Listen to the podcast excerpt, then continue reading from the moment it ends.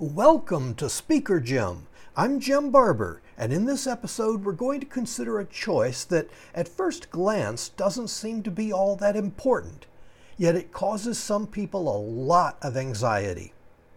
When you're part of a group, let's say you're in a meeting, and you need to say something, you may wonder should I stand up to speak?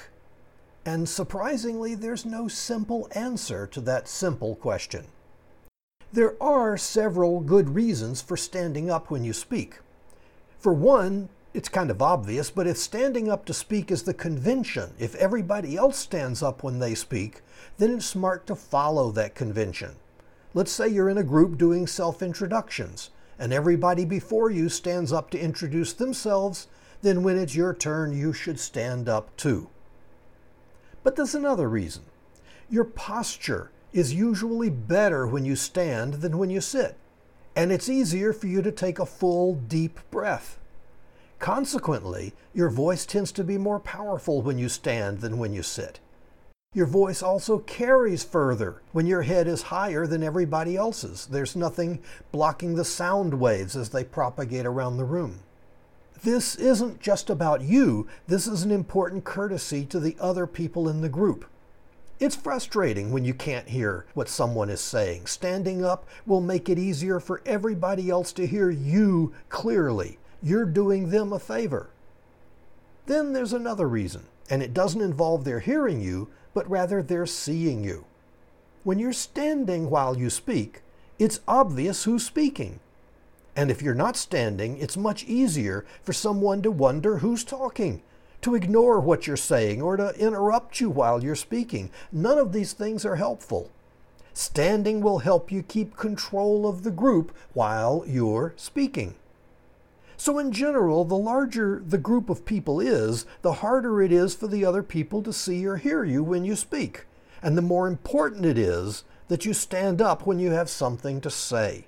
Standing out from the crowd, literally, is usually a good thing. On the other hand, there are some good reasons not to stand up. If you're at a meeting and no one else stands up when they speak, you run the real risk of alienating the other members of the group if you stand up and they don't. Being different is sometimes a good thing, but not always. So you have to decide whether you should stand or stay sitting, depending on the other people, the mood of the group, or what you've got to say. Which brings us to a second point. If you stand up to say something trivial or unimportant, you can appear pompous and impressed with yourself. For example, let's say someone else has just made a point. You're standing up to simply say, I agree, is probably unnecessary. Just, just say it. But if you've got something important to say, then standing up will bring emphasis to what you're saying. So when the time comes, you need to compare the risks versus the benefits of drawing attention to yourself. As a rule, the less you draw attention to yourself for unimportant things, the more powerful it'll be when you do draw attention to yourself.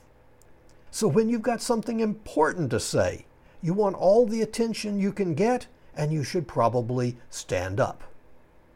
So, should you stand up when it's your turn to speak? Having a more powerful voice is certainly a benefit, but it's not necessarily sufficient reason to stand up while you're speaking. Consider the situation, consider the group, and consider what you've got to say, and then decide whether it's better for you to stand or sit. That's it. I'm Jim Barber, and I look forward to meeting you again here at Speaker Jim.